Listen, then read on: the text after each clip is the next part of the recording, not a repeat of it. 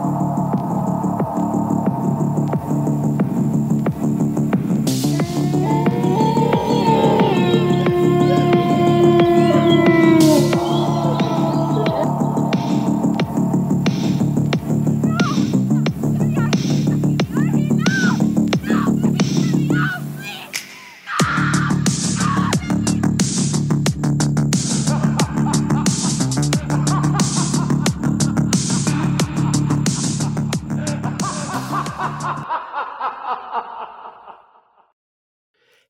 everyone, and welcome back to the Pod and the Pendulum.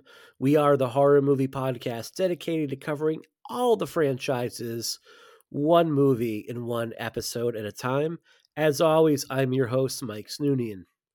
So today we are continuing to play with our toys. We are here to talk more about Chucky. We are here to talk about the 1990 sequel, Child's Play 2. And as I said last time, Toys are not fun to play with by oneself.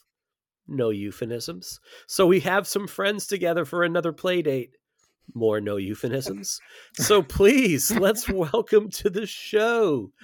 Coming back again, a, a going to be one of our regulars now going forward from the Bloody Blunts Cinema Club. Devaughn Taylor, Devaughn, how are I'm we? doing fantastic. I'm uh, I'm on a I'm on a mission to make you regret this whole panel thing and how many times I can Really? how many times I can come back on this. You know, just like just just like Chucky will go on to say in the series, I always come back. hmm because I was going to say, make me regret it. Because I think this is it. I think like at this point, like this will be kind of like the third revamp, but I think at that point, like, all right, we've had a good run. So if you make me really regret this, you could say I killed the show. Yeah. Wow. I'll Excellent. take that honor if it happens. And dozens of people would be upset. Uh, no, more than that. Um, also, welcome back. He, I believe, will be a, a regular going forward. He is guested on a number of our shows. He is the co-host of the Disenfranchised podcast. We have Mr. Stephen Foxworthy. Stephen, how are we? Uh, very, very well. Thank you so much for asking. Very excited to uh, to talk about my second favorite Child's Play movie. So Oh, yeah, What's your first? Bride. Oh, it's got to be Bride. Got to be Bride. Bride's a Excellent. Yeah. masterpiece. Yeah. Bride, I will let listeners know t- uh, two episodes from now, it will be the horniest episode we ever do. it will be As it shameful. should be. Um, I can't wait. I recently recently discovered I did a, a counseling session last night, and I counseled two brothers in fifth and sixth grade respectively and they're one of them was like oh yeah we we found your podcast and i'm not sure which one he found so Oh, i'm a dear. little nervous i'm like you're way too young to listen to either of them but we'll see what happens but you know what we have someone else who we are welcoming back to the show it has been a long time and she is one of the foremost fans of the child's play series she knows it like the back of her hand. She is also the co host of the wonderful podcast, Movies for Life. Let's welcome Michele Eggen back to the show. Michele, how are we? I'm wonderful. Thanks for having me back. I probably won't be a regular contributor. Oh, unless you you're like. Okay, you're like, wow, you're like, I don't want to come Like- back. I'm just kidding. Great. You're like, fuck you guys. Mhm. Uh, Michele, what is your favorite? the original. So basically, after the original, it's all downhill, is what you're saying. No, it just keeps Yeah. getting better and better, even with the series. I love the Okay. series. Okay. Not sure how the logistics of that work out with the first being your favorite, but it's you know that's either here or there. It's all right. It grows. It Now I'm it just being goes- argumentative. It's a franchise that just keeps growing in ways that you never would have imagined from the first one, and that's kind of what I love about it. Mhm. You know what? That's an excellent point. So I guess that, you know, let's kick things off. Like, let's before we talk about the movie itself, like let's talk a little bit about how we first encountered this movie and, you know, maybe Michele and Stephen a little bit about your thoughts of the series as a whole. So, Michele, why don't you kind of lead things off? When did you first encounter Child's Play 2 or the series as a whole and how does it make you feel watching it? Uh, I can't really remember specifically when or like how old I was or anything like that. I don't have that kind of memory for when Mhm. I first saw movies, but um, I know I saw um, at least the first two Child's Play movies um, because of my sister, like her having sleepovers with her friends, and I was like the budding horror fan who wanted to see as much as I could, and so I watched this. I pretty much watched the first and the second one kind of the same amount of time, so I kind of I love them both, even though I kind of gravitate gravitated more towards the original and i watched these mm-hmm. first two like over and over and over again when i was a kid it also played like all the time i remember on usa so I would just watch it every single time it came on. And uh, Chucky was the, still is to this day, the only thing from a horror movie that I've ever had like recurring nightmares about. Really? Um, but that was just, that just made me love him even more. It was like I was scared of it, but I also just wanted to watch him like all the time. So it just kind of grew from there. And now he's my favorite. It's my favorite. The original is my favorite horror movie of all time. This is my favorite franchise. Was it specifically Chucky that gave you nightmares, or was yes. it Chucky as well as other toys? no, just Chucky. Like I could just, just Chucky. Could just imagine him like sneaking into my bedroom while I was sleeping and just you know killing mm-hmm. me. That's. Oh, I was gonna say, what was your worst Chucky nightmare? I don't know. I I told this on the on our podcast, but like I had this really like specific vision. Like I used to have to sleep with my my legs like curled up to my chest because I could just imagine him like popping up from the end of the bed and like mm-hmm. attacking me that way. That's the that's something I remember the most about being a kid. But I still loved it, and I still wanted to watch it all the time because I was nuts like that, and it's awesome it's amazing how the things that scared us as kids we grow up to really love and mm-hmm. appreciate mm-hmm. more. I know for me, I had a vampire record that was like an interview with Dracula, and it scared me so bad. My dad like threw the record out and took the record player away for like a month because that's how bad the nightmare was. Oh wow! And to this day, like I Salem's Lot and stuff like that, it's like amongst the, my favorite horror things because it still gets me. Um, yeah, it burrows deep fears. inside. It really does. It, it really does. Devaughn, how about yourself? I know last time we um or on together you talked about your love for the original movie, but how about this one? Yeah, um uh, see, I saw the series like so out of order, which is totally not like me. Like I'm very much like I like to like go in order. I'm a completionist kind of guy. But like for some reason I just saw the series so out of order. So I saw Bride and Seed first, then went back and saw the first one. Then I watched Curse and Cult when those came out. And then I went back and watched two and three whenever I was covering it for my podcast. and uh, so like I I had only seen this one maybe a year or so ago. And um, I don't know. I really dig this one. I feel like it's like kind of similar to Halloween 2, that this is like a forgotten really great sequel. Like when people talk about like mm-hmm. really good sequel follow-ups, um this one isn't mentioned all that often and like as far as improving on pretty much everything from the first one um in most ways, you know, from uh, Andy's uh, character progression. We get more personality from Chucky in this one. Uh, the set pieces are bigger um, and it's just we kind of get a you know a lot of uh, more of the hallmark things that we're gonna see um, permeate through the rest of the franchise. Um, so yeah, I really like this one. I'd say this is I think this is my third favorite of the series. Mm-hmm. I'd say. Stephen, how about yourself?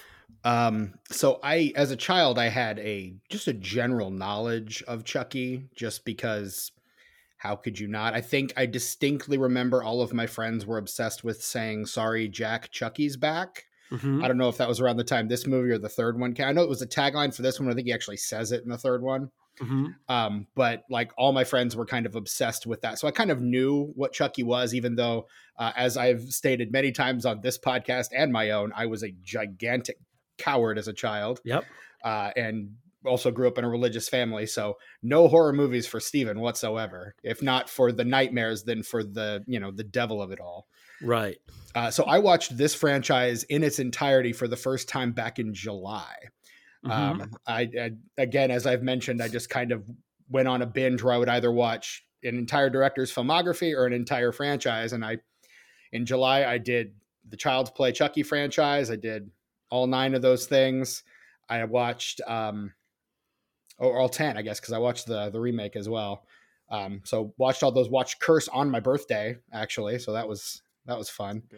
Um, but yeah, I as and as I was watching this one in particular, I just I had enjoyed the first one, but I thought this one took what started as like a very kind of almost cookie cutter, somewhat formulaic, but for the setting uh, adjustment of the first film, and then just through the absolutely demented use of like camera motion and deep focus and just that absolutely bug nuts bananas final scene in the factory just took everything that I liked about the first movie and started to incorporate the things that would become my favorite elements of the later franchise, like all the campiness and the the cheesiness and the goofiness that I really kind of latched onto in the latter half of the franchise, and it it kind of bridges that gap and kind of becomes this great linchpin of the, of what the, everything this franchise can be and should be. Mm-hmm.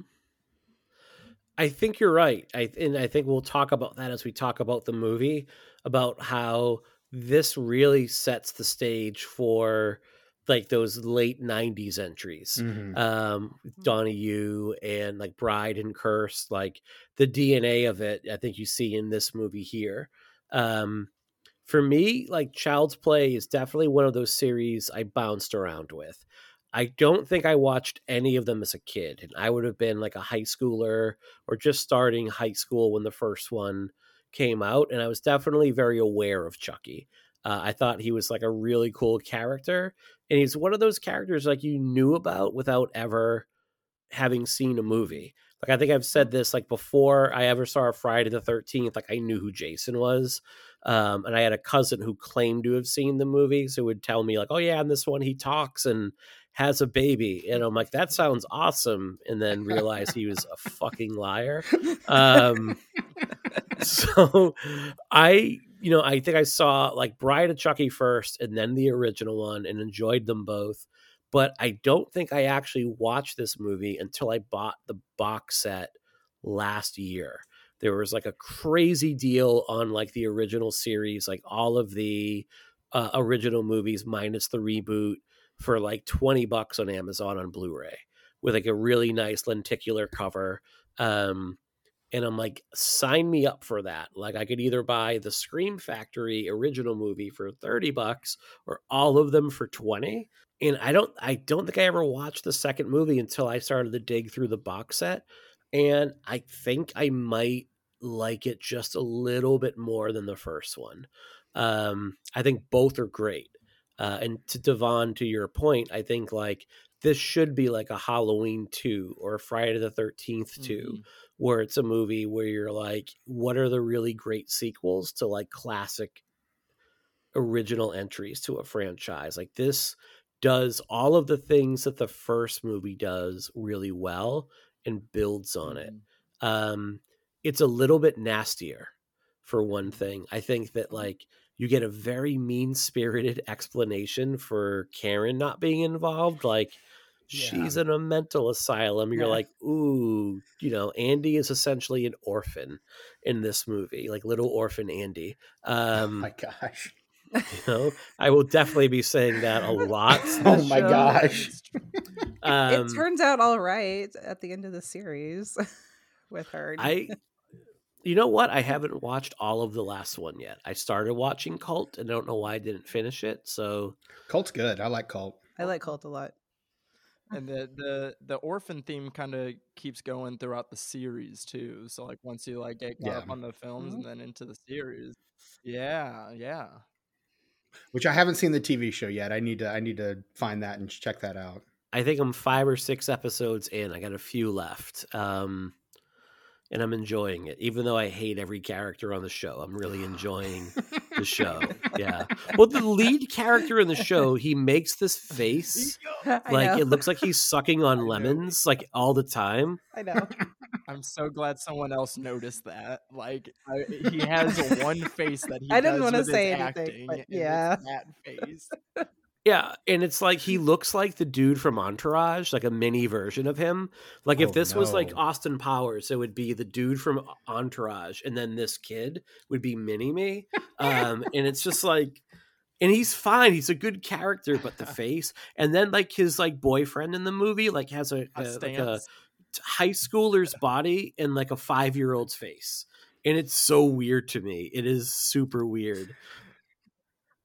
I don't know if you're selling me on this or detracting me, but I'm kind of intrigued. Chucky is awesome in it, and Jennifer Tilly is Yes. awesome in it, and Fiona Dourif is Yeah. Fiona Dourif is fantastic in those last couple of movies.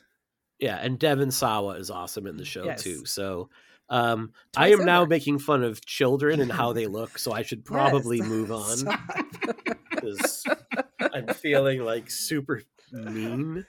Um, let me just call my child into here and insult her. I don't know. Let's go for it. Or I can yell at my dog. Um, I won't do Well, that. No. So it, it feels more mean spirited. Anything that Jenny Agutter in, I'm gonna love. I was going to say that's got to be a huge, uh, huge selling point for you on this movie. she- you know, just as I'll remind listeners, like Nurse Alex is probably ninety percent of the reason I married a British woman. like when I met her, I'm like, I could pretend that I'm having sex with Nurse Alex from American Werewolf in London if I close my eyes and focus on the accent. And we got married. you I know, have so- follow up questions and I don't want to You're ask. such a any of romantic. Go ahead. No, I'm, no, I'm not going to ask. Go any ahead. of You can ask. We- We're friends here. You can ask. No, I was just, I was just curious what the role playing situation was. Pretty good, man.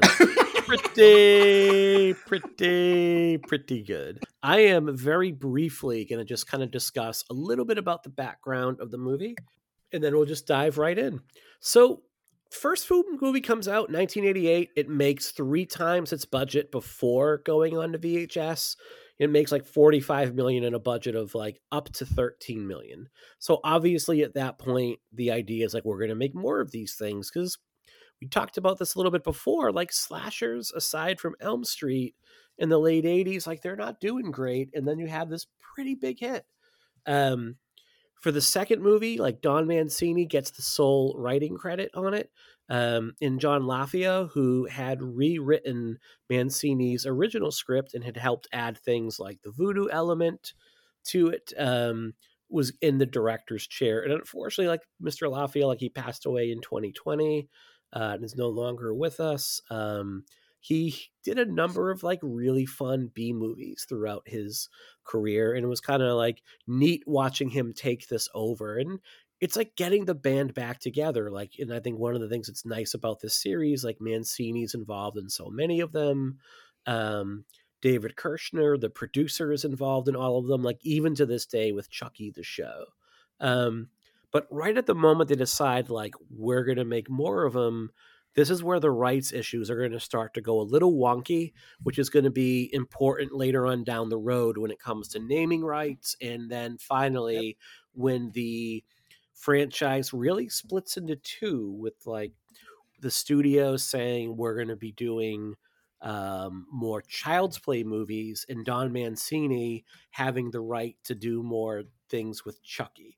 Um, but this is where that kind of starts because what happens right before um, they're about to filming, like United Artists, the studio behind number one, they're on board for multiple sequels. They're like, we can make a bunch of these things. And right before they start filming in October of 89, uh, UA president Richard Berger tells Kirshner, look, you got to hold off. Our studio is about to be um, purchased by um, an Australian company, Quintex, and the head of that company, Christopher Scassi, basically puts the kibosh on producing any horror movies.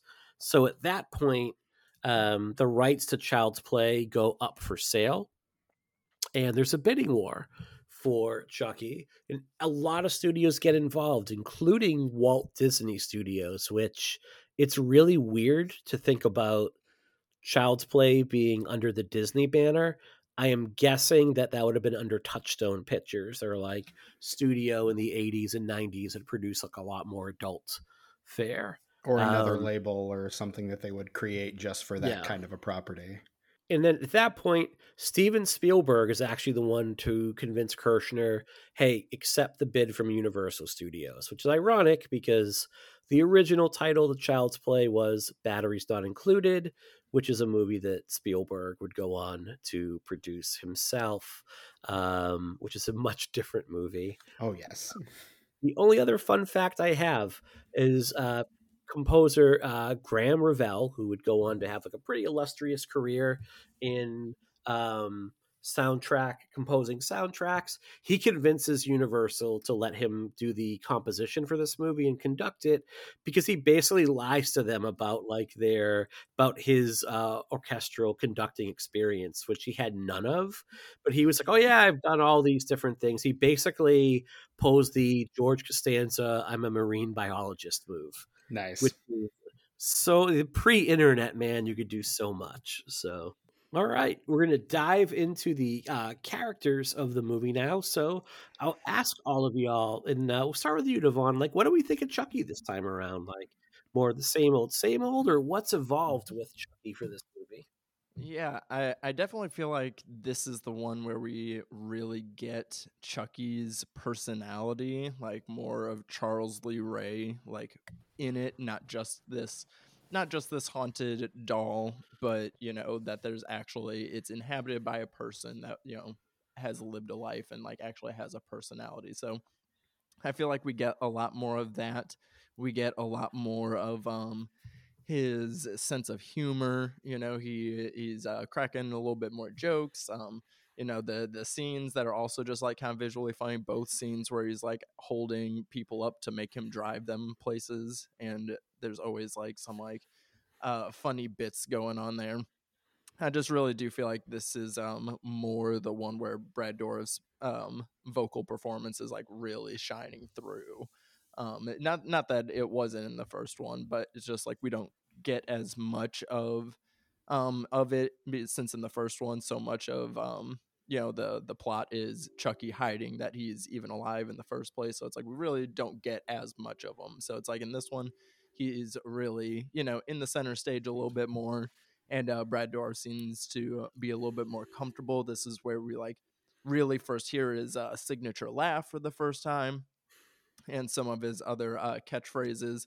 Um, I think it's just um, they they stepped it up uh, in a really good progression, but without him like going you know into stand up territory because he's still just like pretty damn evil in this. yeah Yeah, definitely. I mean, it's I mean, it's it's really Dourif's show in this one uh, uh, to to a much greater extent. Like I think the first one is here's Chucky, and then the second one is okay. Now that we've got the introduction out of the way, let's really lean in, and and you do kind of you start to lean into the comedy, but there's still it's cut with a good deal of menace. Um, like he is still a legitimate threat throughout the entire run of this movie, and he's kind of scary. Like the scene in the in the basement where Andy's uh he's he's basically trying to hunt down Andy and hiding behind the sheets and all the various the scene in the closet with the teacher like there's there's a legitimate menace to the character and Dourif sells that entirely through a vocal performance. I mean the physical performance by the puppet also great, but I mean, it, it's Dourif's voice acting that really kind of knocks it out of the park. So, 100%, a much, much more compelling Chucky in this second movie for sure. Uh, yeah, this one is obviously totally different from the first one because for most of the first one, um, we don't know whether or not it is actually Chucky that is alive. But now that it, it seems like they're having a lot more fun with this because it's like, okay, now we know it's Chucky. Now we can really like have fun with it and let Dourif just yeah do his thing and um yeah his laugh i've met actually met brad dourif a couple of times and his voice like still kind of creeps me out a little bit because i just hear chucky and that laugh like uh, it's it's intense and it's it doesn't seem like it fits with this um, little doll's body but it's it's so funny and he gets to have so much personality. There's like a little hint of it like one of my favorite lines from the first one is just when he's in the elevator and the the old couple says something about how uh, he's an ugly doll and you just hear chucky say fuck you. And so i that's that was always one of my favorite lines but there's like there's so much more in this one and it's a joy to watch like some of the other characters especially my girl Kyle interact with him and who can like match him really well. That's fun to watch. And um, yeah, he's great as always. I really enjoy the performance in this one, and I think to what you're all saying again, the first movie in in Mancini's original script for the first movie, it was left much more ambiguous for the first couple acts whether or not it was a killer doll or whether or not Andy was a little murderer. Yeah. And then eventually Chucky would emerge. Like even the poster art obscures Chucky in the first movie. Hmm. And then it's hard to see obvious- that when you yeah it's hard to see that when you watch Mhm. the mov- the first movie again just because chucky is so well known but if you kind of Mhm. watch that with that in mind you can see where they were kind of playing with that a little bit more through most of the scenes Mhm. Absolutely. Um, this movie feels a lot like Elm Street 3 and Friday the 13th 3, in that everybody knows like the reason you're coming to this movie is to see the bad guy.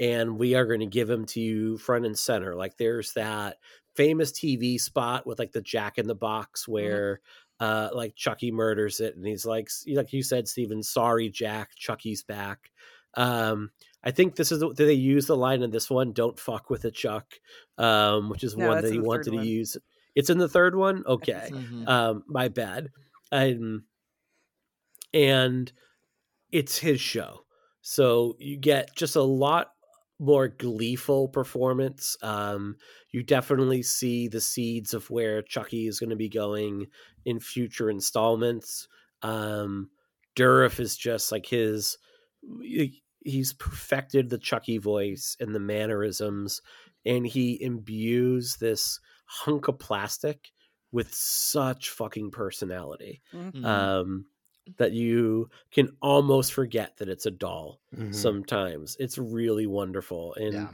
we'll talk about some of those key moments later on but i do think he's you know but to every good villain your best villain is only as good as your the hero that fights him and returning once again is you know alex vincent is little andy barclay so what do we think of a two years older and a little bit wiser andy in this movie I mean, it, like I feel bad for like how hardened this little boy is already. Like he Mhm. is just like he's already been through so much. He's still so young, and he still carries that really well. Of like, you know, you still see like at the end of the day, is still a kid and has like you know some semblance of innocence to him, and um, and you still see that. But then you know, whenever he just like straight up says some like real shit out of nowhere, and then you're like, oh damn, Andy, like I feel bad that all this has happened to you, and um, so we it, it, they definitely do get that balance again of like you know him being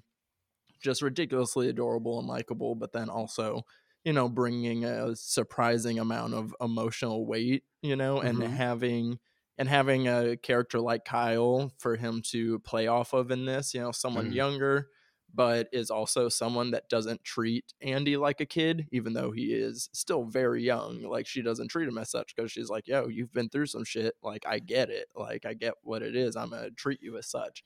So like Mhm. having her there also like very much enhanced um his uh his portrayal for me. mm-hmm. And I mean, I'm usually not terribly positive on child actors, and most of it is just kind of the mannered way in which they deliver dialogue. And I think it takes me a little bit to get over that in this movie. But once I'm over that, um, just the way that Alex is able to, Alex Vincent is able to portray like the tra- the the trauma that Andy has been through as a result of the events of the first movie is really quite astounding. Uh, and I don't think he really gets the credit he deserves for being able to pull that off at that age. Um, the scene where Chucky comes, or the the good guy doll rather, comes tumbling out of the of the closet. Um, I, I mean, it.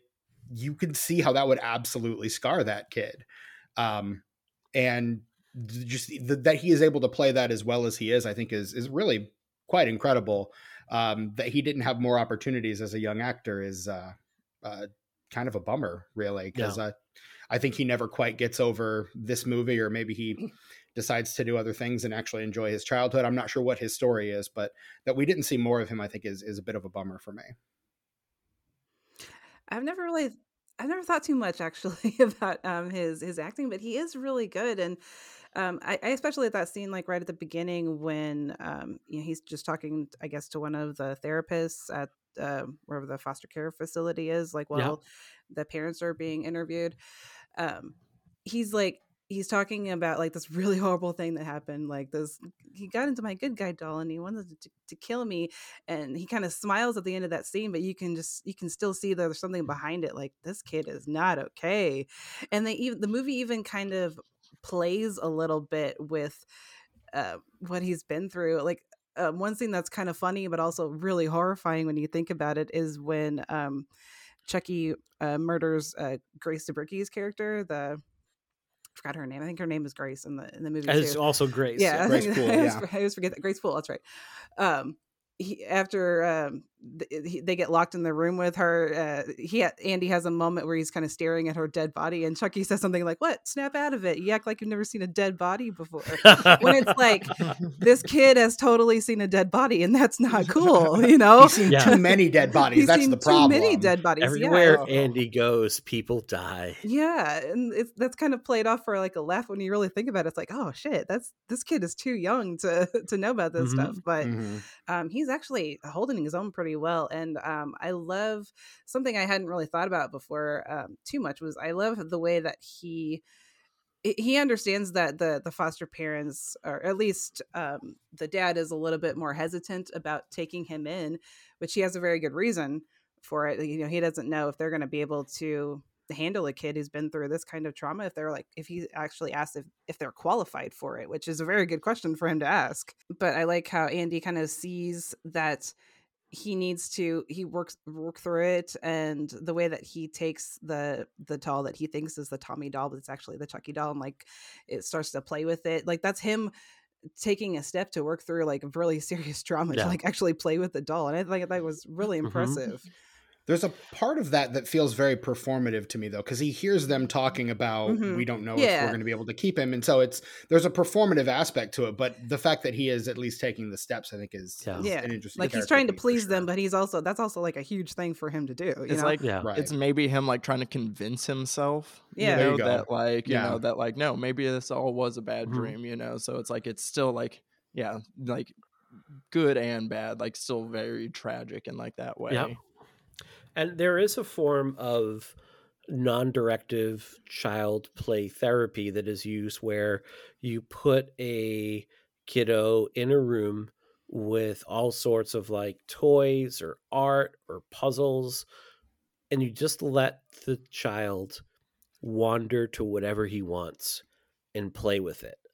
And you don't ask him any questions, you just make observations you don't disagree with anything they say you just kind of like will observe them and you might reflect on like oh i noticed that like you are you know punching that doll right now. I wonder what that might be about but you're not asking them anything and you're not steering them away from anything. Well why are you playing with this? Play with this instead and you see what happens and you see that when he goes back and he gets the doll off the swing. He didn't have to you know didn't have to bring it with him um, back in the house, but that is what a choice that he makes, um, and it's an interesting one. Um, I like Alex Vincent's performance in this one. And I think in the first movie, I said he's kind of like acting without acting. Like to your point, Mhm. Stephen, he has that very childlike thing of just delivering lines like Chucky is Yeah. my best friend. And Mhm. he's, there's like no performance really there, and it's This is the very thing I need to say now. Yes. And it's really cute because he is so young. You know, he's Yeah. just this Yeah. little kid. He's kind of like he reminds me of Jake Lloyd a little bit in um Phantom Menace, A except fair better. comparison. Yeah, Yeah. yeah. Um, time. You know, except Jake Lloyd didn't. You know, uh, Alex Vincent didn't ruin my childhood. No, I'm kidding. Jake Lloyd didn't do that either. Um, get over it, people. They're movies for children. Thank you. Yeah, and I love them. You know, I'm an inner child, but I think this time around, like Vincent has a little bit more going on. Like the look he gives the therapist, there's a look of resignation that he carries around with him throughout this movie. Mhm, Like Mhm. nobody believes me, Yeah. um, and how, and it's kind of like not even that he's hurt, but he's come to expect it at Yeah. this point. You know, Mhm. he's like, I know that you're not going to listen to me. I'm going to keep telling you the truth, but I know I'm tilting at windmills here. There's also some really fun comical moments as well like when he delivers like the microchip line in the school when he's like with the bully. What does that even mean? I have no idea. i have no idea but it sounds really cool and on all honesty like I may at some point like use that line, like "get lost, microchip," because you can say that to somebody and not get you you're know, gonna, like who's going to get offended? You're going to freak them out because they're going to like, wait, what is microchip? What, what is that? Why is that an insult? Is that what bad? Happened? Is that a bad exactly. thing? That, that's how what it works with here? kids. The the more mm-hmm. confusing the insult, the more effective it is. exactly. Touche. Um, but also, like, I'm thinking about the end of the movie when he's like sliding back down the ramp and he gets this massive like bug-eyed look like it's a really fun comical look like there's a real performance here uh, unlike the first movie and it is quite good it's a lot of mm-hmm. fun and i can understand him not being in the next movie because it's kind of age up the character a bit right. and it is nice seeing him return for uh, the show um, which has been kind of and also the later movies as well but yeah i don't he hasn't really done anything outside of this movie these movies has he they're like i don't think so his kind of like bread and butter yeah maybe yeah. it was like one of those he didn't want to be like the kid actor known for that one thing but then mm-hmm. ended up not getting other stuff yeah. and he's like no okay i'm back now he reminds me of the really cute kid from family ties that joins the show in the later seasons, but I can't think of who that kid is. I feel like his I feel like that's Brian Bonsall. I could be wrong. Yeah, I think you're right. I think you're right. He just has that kind of charm to him. Um Yes, okay. Brian Bonsall. A couple of yeah, a couple of you have mentioned his running mate in this movie, uh, Kyle, played by uh, Christine Elise, who I remember from Beverly Hills yep. 90210. Emily Valentine. Uh, Emily Valentine, who is Brandon's like bad girl girlfriend for a little while. Like, I didn't want Kelly. I didn't want. I actually did want Brenda. I didn't always. I didn't want Donna.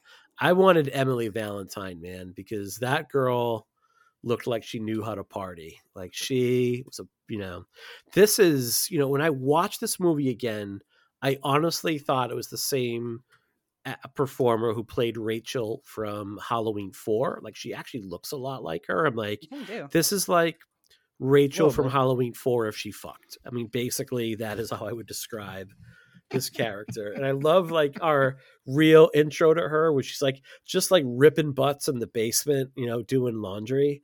And I think, you know, you know, actually, we'll talk about it. Michele, you mentioned how this is one of your favorite Final Girls in the this notes. My Can favorite talk about that? Final Girl. Let's talk about that.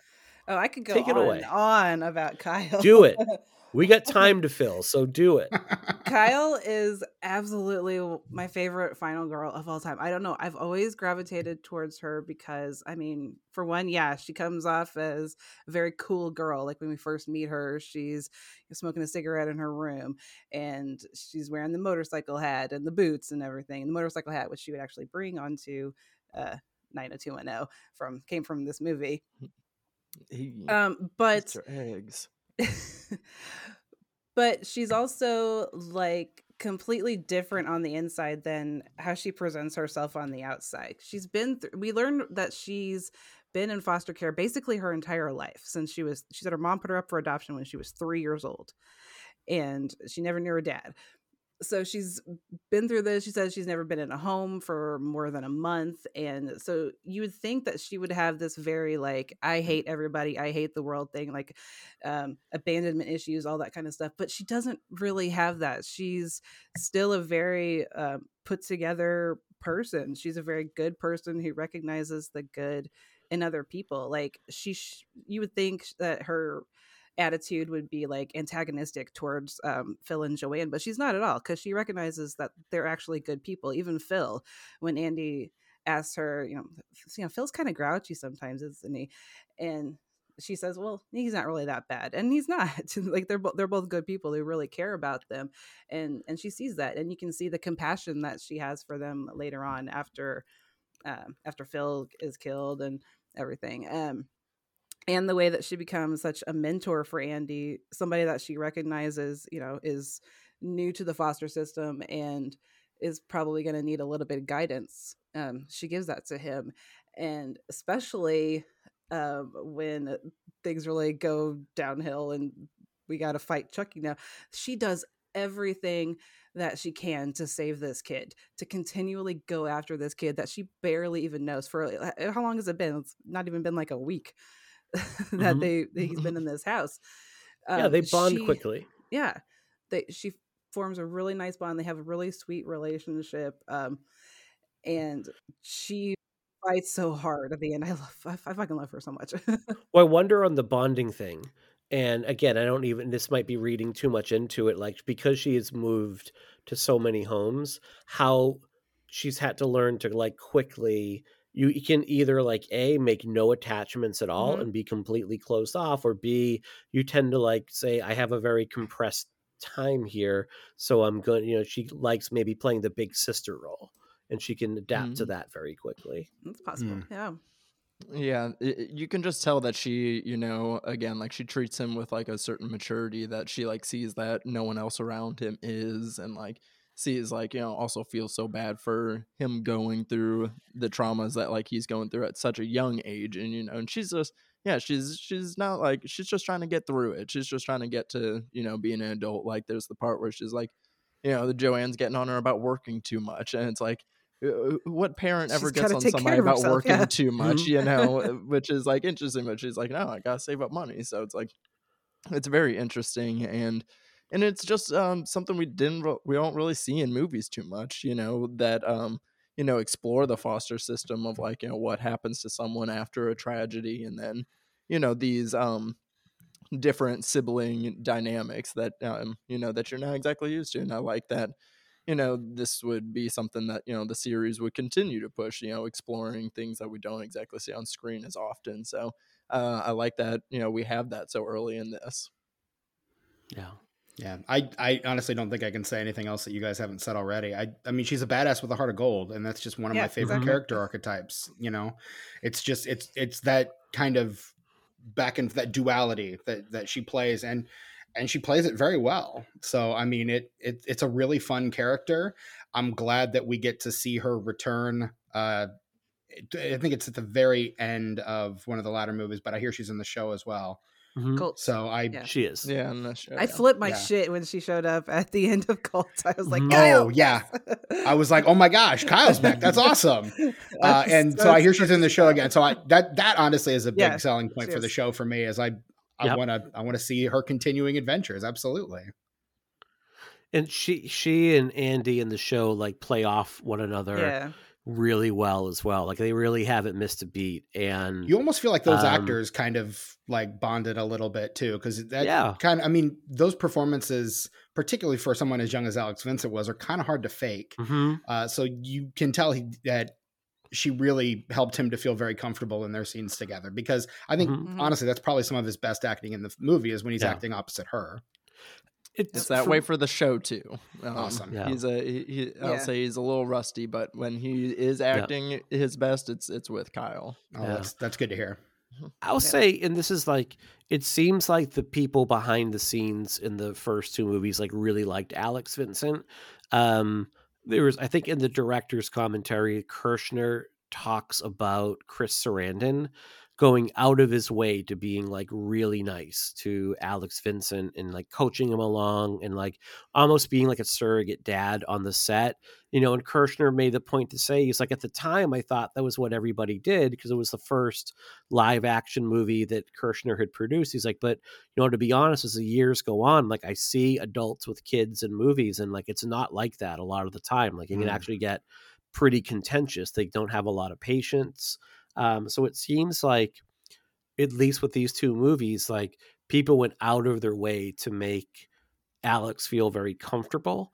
Um, and I think that might transcend to like the relationship between um, I was going to call her Emily Valentine, Christine, and and Alex. Um, yeah, I think she's a bit of an underappreciated final girl, and I think a lot of that is like this movie does it kind of gets lost in the shuffle in the series um and you know it doesn't get the same like people talk i love tina from halloween 5 like justice for mm-hmm. tina but she's even talked about more than than um kyle is and I don't know why that is. I know. Hashtag justice for Kyle. Let's get it trending, people. Justice for Kyle. Justice for Kyle.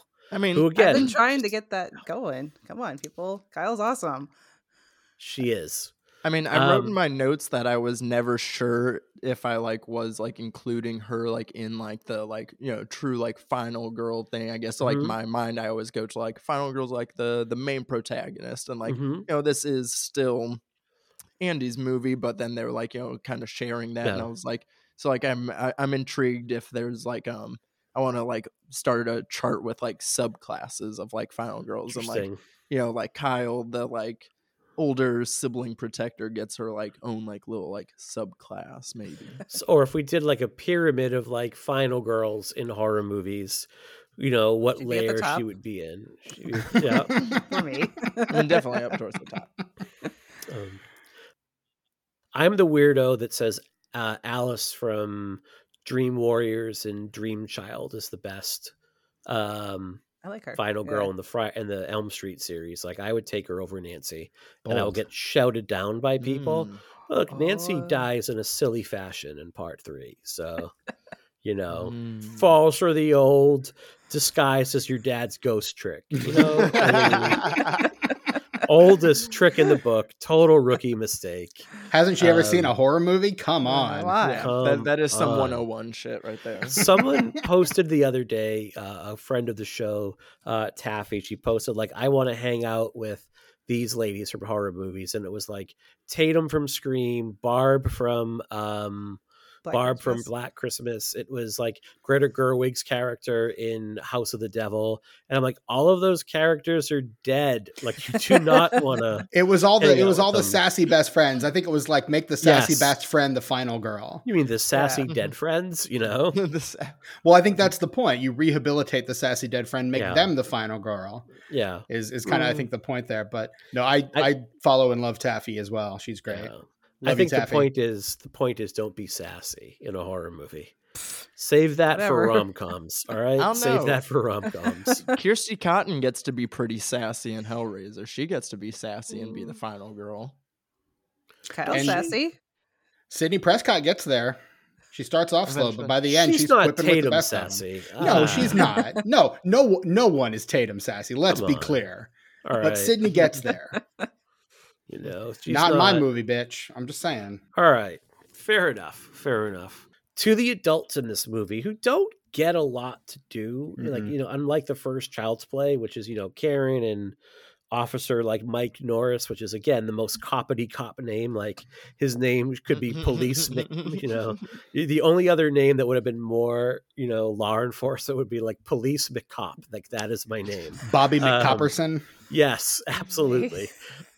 But in this one, you have like uh, Gerrit Graham playing Phil Simpson. Um, I and I think you mentioned this. Um, I love that he's asking, like, are we kind of qualified to look after Yeah. this kid? Like, this is someone that's been, you know, it's not like adopting a puppy. Uh, it is like, you know, it is like we are, you know, and it makes him, it does make him sound like a prick.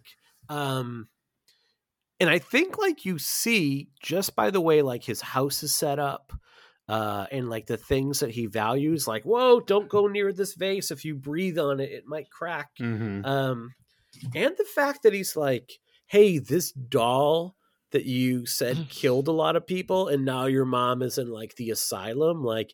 This doll's in our house, and it is the mo. It's more know it important there. than you. They forgot. With so was many kids, it's hard to keep track. No, but that's the kind of thing that like why wasn't that closet cleaned out before the kid came? And when Oh you gosh. know like you get like it, it's not like um my wife wants to foster a child one day when our um daughter goes to college in like six years. To which point i just kind of laugh. I'm like i don't want no um but it's not like Monty Hall and Let's Make a Deal where you're No. like, all right, do you want the kid in the box or behind the door? You know, and you don't know what you're getting. Like you get to read up in the history, you get to meet them, you get to do all these things. And it would be like, oh, the good guy doll, doll traumatized you. Well, it's clearly more important than your feelings. Fuck your feelings. They kid. only heard about it in that first meeting, and they took him home like right away. You're not And I don't him enough think credit. do that I mean, I know, right?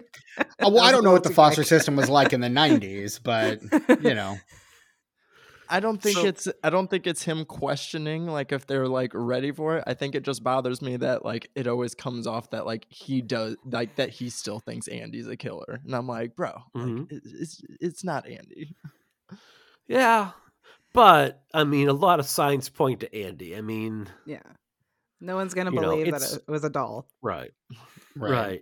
So I do like that, Michele. What you had some points as well about Phil as well. He's a, I think he makes a when he is being an asshole, he makes a great asshole. So. He's good at it. He is.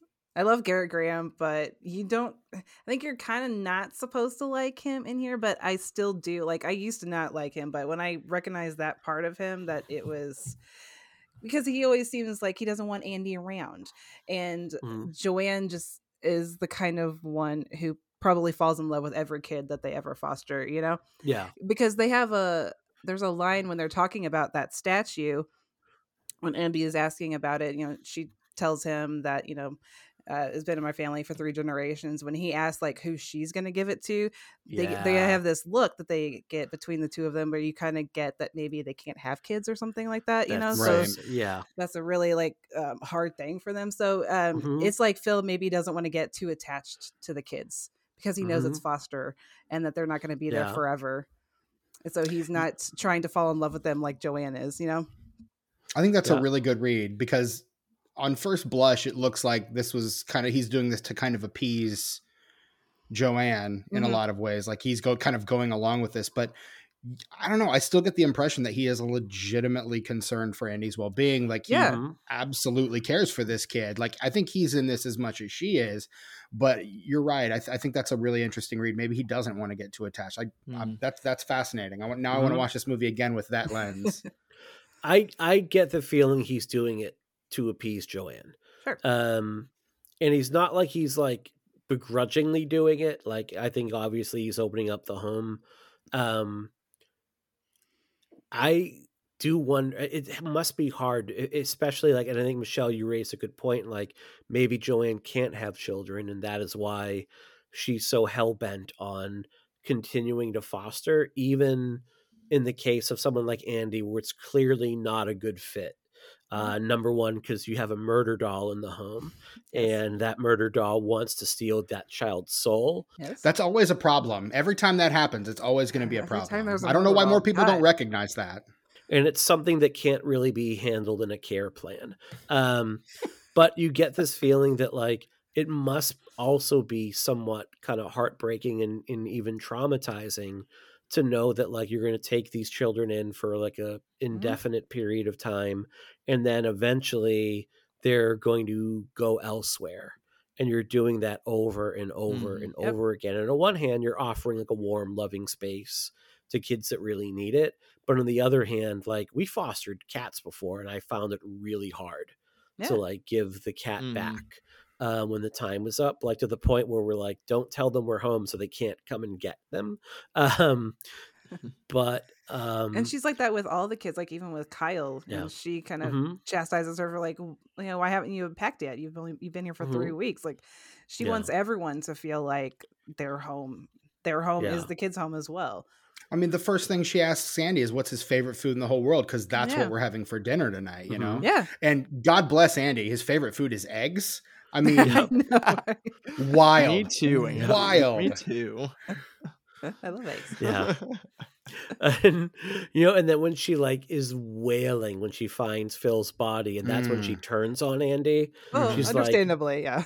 understandably so in that moment um and we'll definitely talk more about that when we talk about like our best set pieces and i just want to say i do think that like jenny Agutter doesn't get enough to do in this movie um like her death is off screen Yeah. uh but kind of gets like the psycho death where you turn the chair around and like there's the body Mhm. uh, Mhm. again, another nod to Hitchcock in this series. Yep. Um, I love her so much. I mean, she uh, obviously American Werewolf in London. She has a small role in Darkman.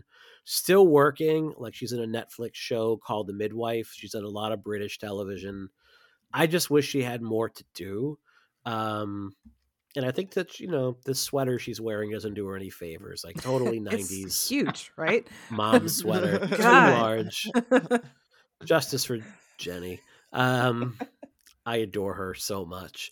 I do wish that she had more to do in this movie, and Apparently, she was not fond of this working experience. She says this is one of the worst films Oh, she's ever ooh. been, or Really? at least ex- in terms of the experience. Yeah, yeah, I don't have any other details than that, but apparently, this was not a movie that she enjoyed being a Well, part that's of, sad. Thank Mhm. you.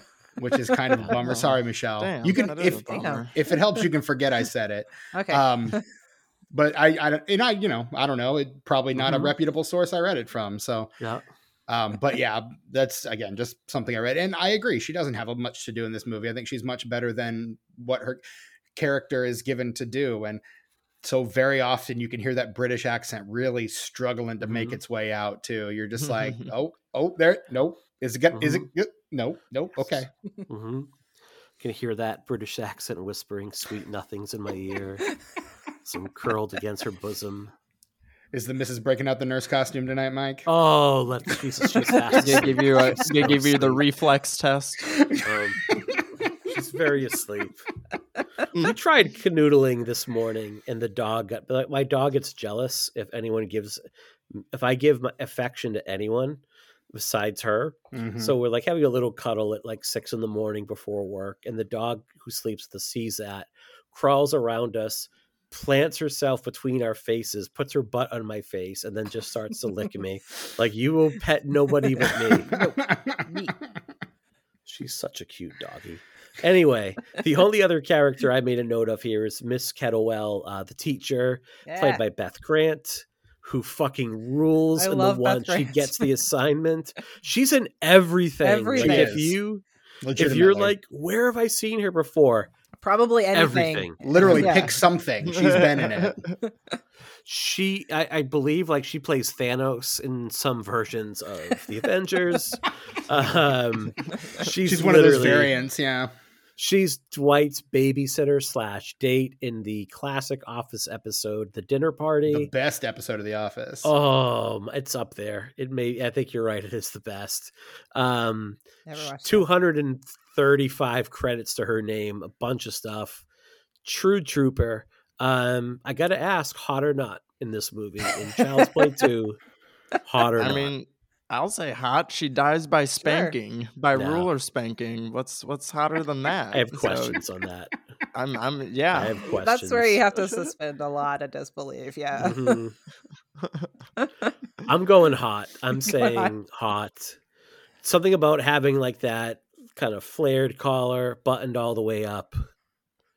Could just see her. You want her to I read a story just does it you? for me.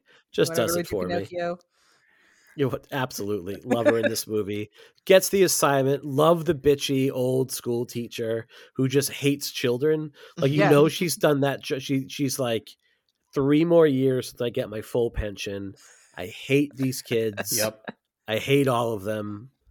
And I don't just- care if you're new. Your you know your your job is to impress me. Like I was just like Mhm. the. I'm gonna gall. literally lock you in a room, which I don't think that's right. Right. I don't think that's a thing you No. can do at all with kids. Again, it was it was it was the late '80s, early '90s. Yeah. I'm sure things were much more permissive on some level back then, but I would agree. Yeah, I would agree. Back then, nobody would blink an eye. Now, and he crawls out the Mhm. window at the end again, leaving another dead body in his wake. Once again,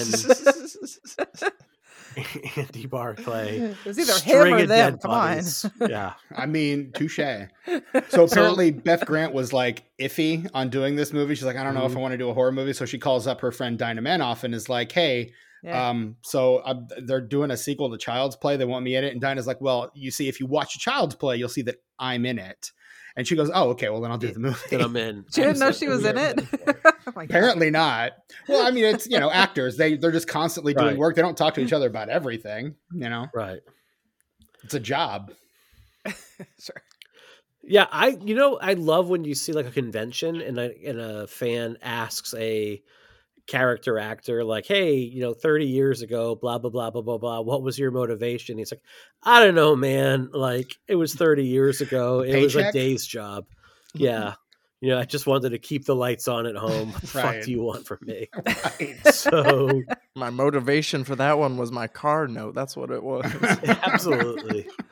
All right. Uh overall, before we Well, get hold into on. Are we of not going to talk about Grace Zabriskie at all? Oh, let's do it. Because uh, I'm a, I'm a big fan of Mrs. Palmer. Mhm. Um, and I just I don't know. I think she's great in whether it's Seinfeld or Twin Peaks or whatever she does. I just I think she's absolutely fantastic. I'm always glad to see her on screen, and I I think she Mhm. she avails herself pretty well here for Yeah. what is honestly a pretty thankless role. I think she she plays it pretty well. Yeah. I best know her from Big Love, where she plays uh, Bill Paxton's mom, Mhm. who lives that's on right. the yeah, who lives in like the Forgot. Mormon, the uh yeah. Yeah, pretty small role, pretty quiet role, great death. Oh my gosh, Um, yes. Yeah. The, the it's the photocopy. It's the photocopies that keep coming out. Like Mhm. in a That's progression how- of poses that there is no way that photocopier could have could have caught. Mhm. Like I wonder if people in the late 80s, early 90s knew how photocopiers actually worked or if they just didn't care. yeah, I don't it think looks they care. cool on screen. It It's the same question go. I have for like the Wes Craven, Kevin Williamson. Did they understand how garage doors work? like, did people in the 80s, 90s understand how uh how photocopiers worked? And you know what? It just makes for a pretty cool scene regardless, so I- who cares? To be honest, I still don't really know how photocopiers work. To be honest, I Magic still elves, Mike. Magic elves. use. I still struggle. I don't know how thermostats work. Um, I struggle setting the heat in the home. Technology just boggles your mind, doesn't it? It- Mike? I spent years, years designing home theater systems and smart homes, but photocopiers and smart thermostats, like how to set the heat, like it, it just. If I need to design a fancy lighting system, I can. I I can do that. I can program a remote control that, like, when you wait for your movie to start, will scroll movie posters across your touchscreen while playing like always look at the bright side of life. Like I've done that. okay. Setting a Okay. thermostat or making photocopies. I I mean, we're I we're good on the nothing? oven, right? Like we we. I know how it- ovens work. I know how microwaves work. Okay, yeah, that alarm microwaves. clocks. All right, then we're all right then. Um, all right. What are our overall general thoughts? Any general thoughts on this movie before we kind of get into the specifics of it? Like, I just wanted to say, like, I think Tom Holland's movie looks better. I think there's a more Hitchcockian flair to it. Like, I think of the elevator scene and the way the building is shot. I think, like, having the bulk of it take place on location in Chicago rather than a backlot Mhm. studio works. But I think the action is way bigger here. And I think that's what helps this movie. Kevin Yagher being back helps. And by Mhm. this point, like all of the kinks have been worked out on Chucky. So you get like again more of a performance. Uh Dourif records all of his dialogue ahead of time. Mhm. So now you can sync things better. And that puppetry humor, is a lot better. yeah, Overall, absolutely. yeah, Mm, yeah. absolutely. And again, my controversial opinion from the first movie, I think that Chucky as a technological achievement is a bigger achievement than Bruce the Shark from Jaws. No, he really is. No, Yeah. He's asked to do way more. So on Agreed. that Oh, yeah. um, Scream Factory release of the first Child's Play, there is, um, an, I think it's like an hour long of just like behind the scenes footage of them like working with the doll and all the little mechanics to it. It is, it was so fascinating to watch that.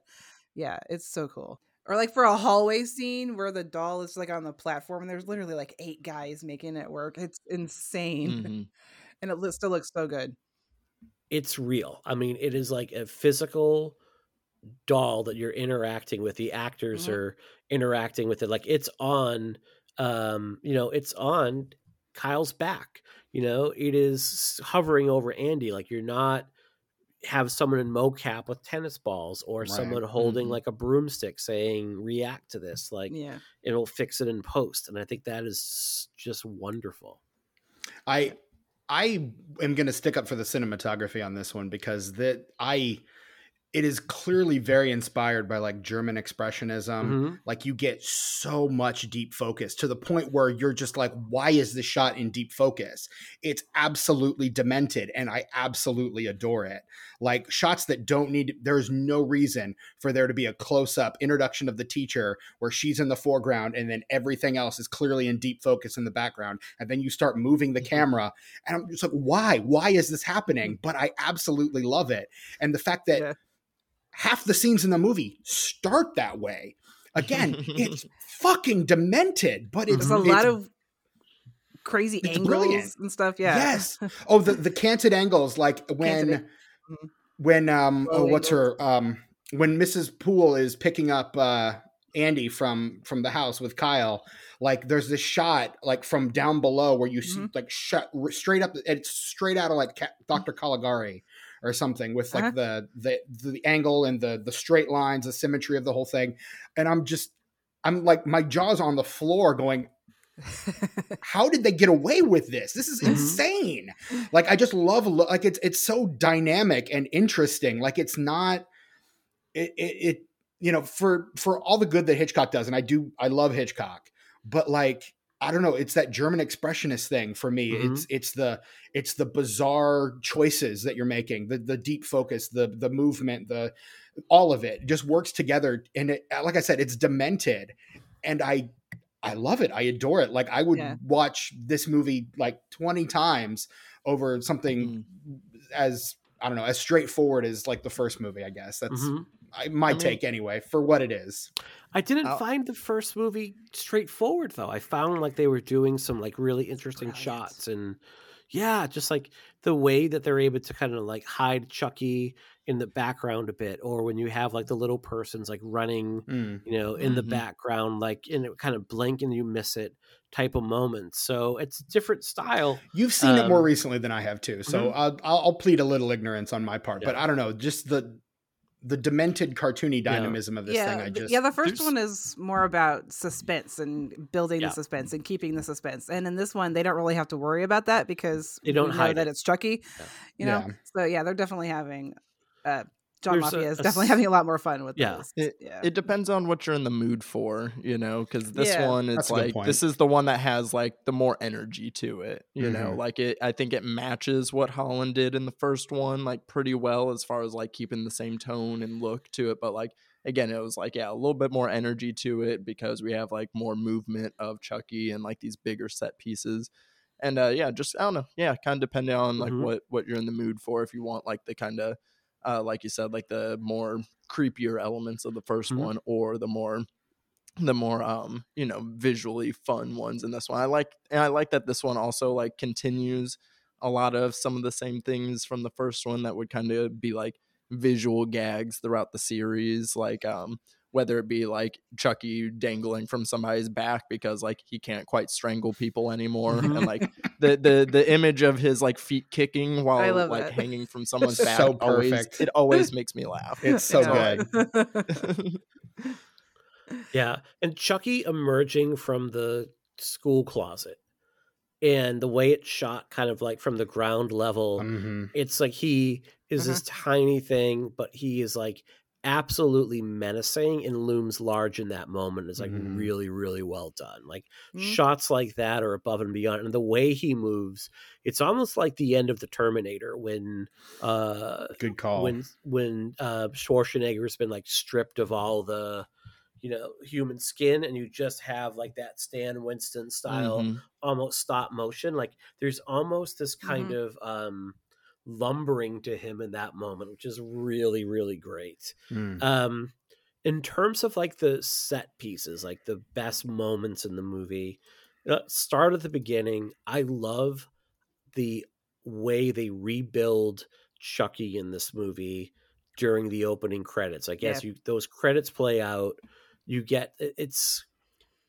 there's something really unnerving about it it's all you have this like you're anthropomorphizing this doll and watching it get like its teeth scraped watching the way that you're scraping all the Mhm. gunk out of it and then sanding it down and slowly making it look more like it should.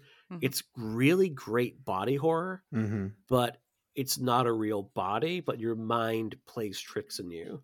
And the moment Mm. that really freaked me out is before they put the Chucky face back on, you have the empty eye sockets, the pl- like, kind of like silver plastic head, and the teeth. And the teeth are what get me. Um, Mhm. And that's It's where you get Brad Dourif credit too, like Yeah. and feet and Brad Dourif as Chucky, yeah. like Mhm. so good. I'm a I- I'm a sucker for uh for an intro credit where Mhm. something is being rebuilt, like Mhm. um That's or cool. just like anything like that, like you know Freddy's glove, like as he's like putting that together. Love that in an opening sequence, or um I love the Coraline opening credits as well as she like puts Mhm. the sand puppet back together. Kind of similar shades to uh in this one.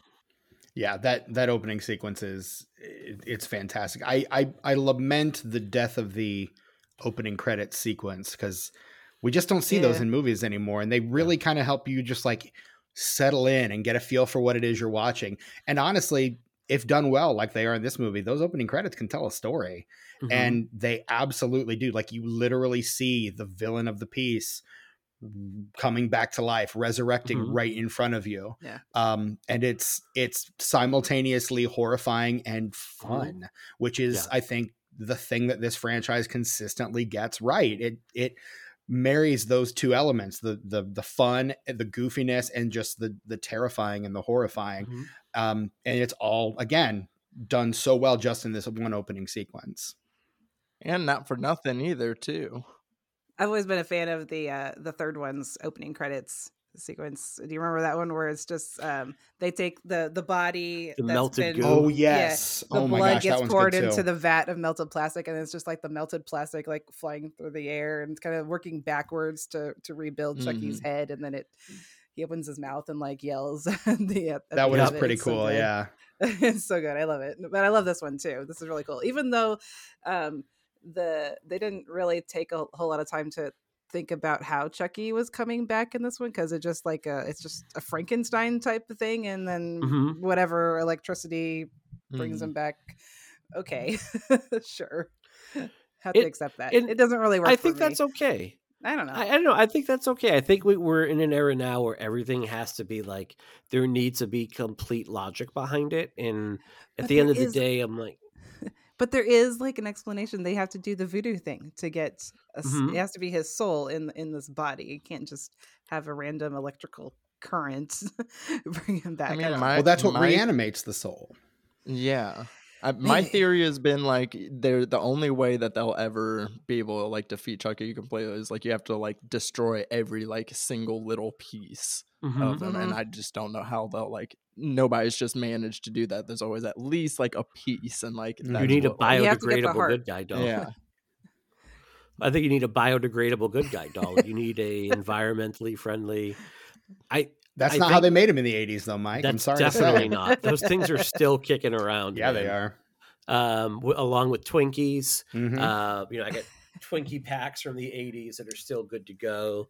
Um, I think like the first nine minutes of this movie is a if there's a real like, economy in the storytelling. Like one thing that's great about these movies is like they they're like all under 90 minutes and they they just move. Mhm. So in the Yeah. first nine minutes, you have like your walk and talk with the head of good guys and his assistant, and you immediately you learn the fate right away of like, all right, you know, like our company's in trouble because of this. Andy's in foster care, mom's in an asylum.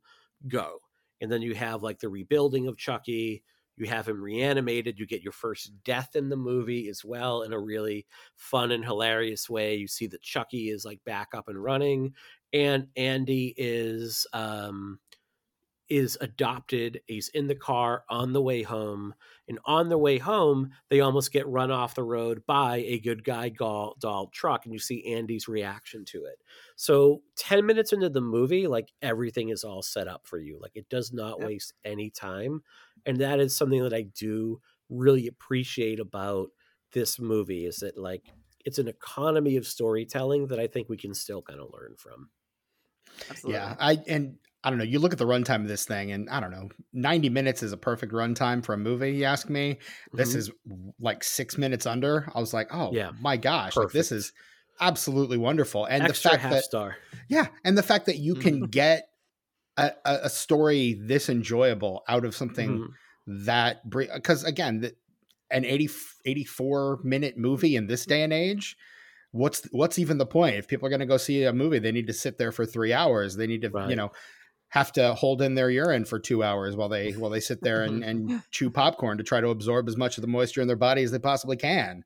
Like, N- nothing makes me angrier than a 96 minute long or 93 minute long movie. Nothing makes me angrier than a movie that comes in at 93 minutes. Like you couldn't have trimmed three minutes out of this. you were Come on. right there, man. You You were know? right there. I want 90 minutes or less, or I want like Irishman style epics. That's all I it- go big or go home. I mean, go big, you know, it's I also enjoy Irishman style epics. Those are great. Yeah. No, no mid range. You're all about the layups and the three pointers. That's, it. If if you give me a movie that's like an hour and 48 minutes long, I hope something bad happens to your children. really, That's a take. Okay. I really yeah, that, that is that is Yeah. a take. I mean, not I don't wish death on them, but you know, I hope like they miss a free throw that cost them the championship game. okay. or like their pants fall down at school and everyone makes fun of them. You know, nothing super bad. They're just they can movies, recover from it. Mike. Jeez. But an hour and forty-eight. They're never My just God. movies, Michele. Your podcast is called Movies for Life, so they're not just movies. Come on. Yeah.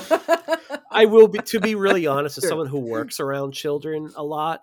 I kind of often hope bad things happen to children because they're monsters. Anyway, let's move on. wow. Um, just well, yeah, but in terms of the, the economy of the storytelling too, like how much have we already talked about and been able to um, dig into about the characters in you know such a short movie? Like they, for so many different characters too, like they doesn't take much for them to uh, to get the point across, of, like who these people are and why you should like them or dislike them or whatever. Like mm. it's it's just perfect. It gets in, it gets a job done, and it gets out. That's why I, I love movies like this. Yeah. Yeah. And and yeah, and the, again, the fact that you have you can have something that is so fun, so engaging, but also like there's there's some artistry to it. There's there's a point. There's something that you're trying to say. Like it's all really kind of fantastic and kind of a miracle in that way that all movies are kind of miracles. And it Mhm. reminds me why you love movies, man. It's great. not hour and 48 minute long movies. but Apparently not. movies. No. Apparently not. Um. I say I think my my favorite small scene in the movie is Chucky finding the Tommy doll yeah. and Mhm. just beating it to death and then burying it in the backyard.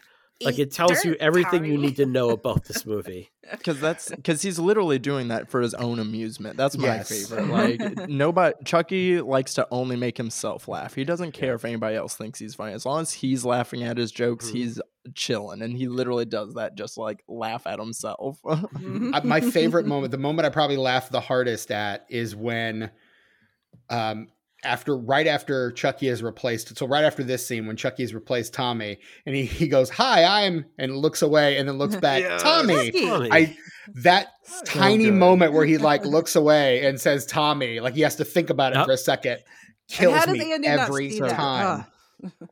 Every time Andy not see that? Ugh, I poor fucking lose it. It's so good. Oh, I like the scene um, with him and Kyle in the car, and he's just Yes. like fucking over it at that point. When the cop asks him, "What's your Mhm. name?" He just goes, "Chucky." Chucky. he's just like Yeah. done. He's Like, over it. Go Like, away. fuck Those off. that We got be, somewhere- we this got one somewhere bleeds. yeah, Yep. I love it. that is the And I picture love that the have Chucky- behind me yeah. right here. I, and I just love that like he's holding her hostage. Like she can't get away from him. Like he's got his little knife. It to me, it's just watching Her Chucky hold with him is the someone hostage. Is, yeah. Mhm. when she's holding him like on her hip at the orphanage or at the foster place, he's got the little knife pressed to her back. Like that to me is hysterical. But the look on her face is so heartbreaking. She's because she's kind of like a little bit traumatized at that point too. Because she's like, I can't. What am I gonna do for this guy? I got to save this kid and myself and everybody else. Uh, yeah, that she kind of And kills me. That's that the part. thing I love about Chucky though is he's like this tiny ball of rage, but in the end, he's only so effective. Like there's Yeah. only so Mhm. much a tiny doll like that can do, and yet he still manages to be like a menace. Like I don't know, I I like Chucky in the same way that I like the Gremlins. Like he's just this Mhm. little like chaotic force, and you're just like. You're adorable, but I kind of want to see what you're going to do next, man, because Mhm. you're awful. Like It's like, oh, just who's small cute enough to little like man? Yeah, just small enough to like be beatable, but at the Mhm. same time to like still give like you know the protagonist enough issues as well. Mhm. Absolutely. Uh, one of my favorite, I- one of my least favorite, sorry, um, like criticisms that people have about Chucky is like, oh, he's just so small, just like kick him. Like he's it's more than that. Like he he can run and scurry and he's can hide and it's just it's also just the um the, the surprise of like it- it's a doll like it's, mm-hmm. it's so unpredictable you know it's not something that you're used to seeing so yeah it's gonna he's he's able to catch you off guard that way so he is Right. very much a menace like, it's not something I always ask. I want to know, like, people who say that it's like, okay, well, are you afraid of spiders, snakes? just stomp on spiders, you know. that- Right. If they're Right. Chucky is so easy, you know, just to kick. Yeah, I mean that that's um, honestly legitimately one of my favorite things about him is is his size because there's Mhm. this internal conflict within him as well. Like I don't want to be this size. I don't want to be this thing. But at the same token, I'm going to use this exactly to my Yeah. advantage. I'm going to Mhm. do everything yeah. I can to do exactly what I need to do and kill as many of you motherfuckers as I can.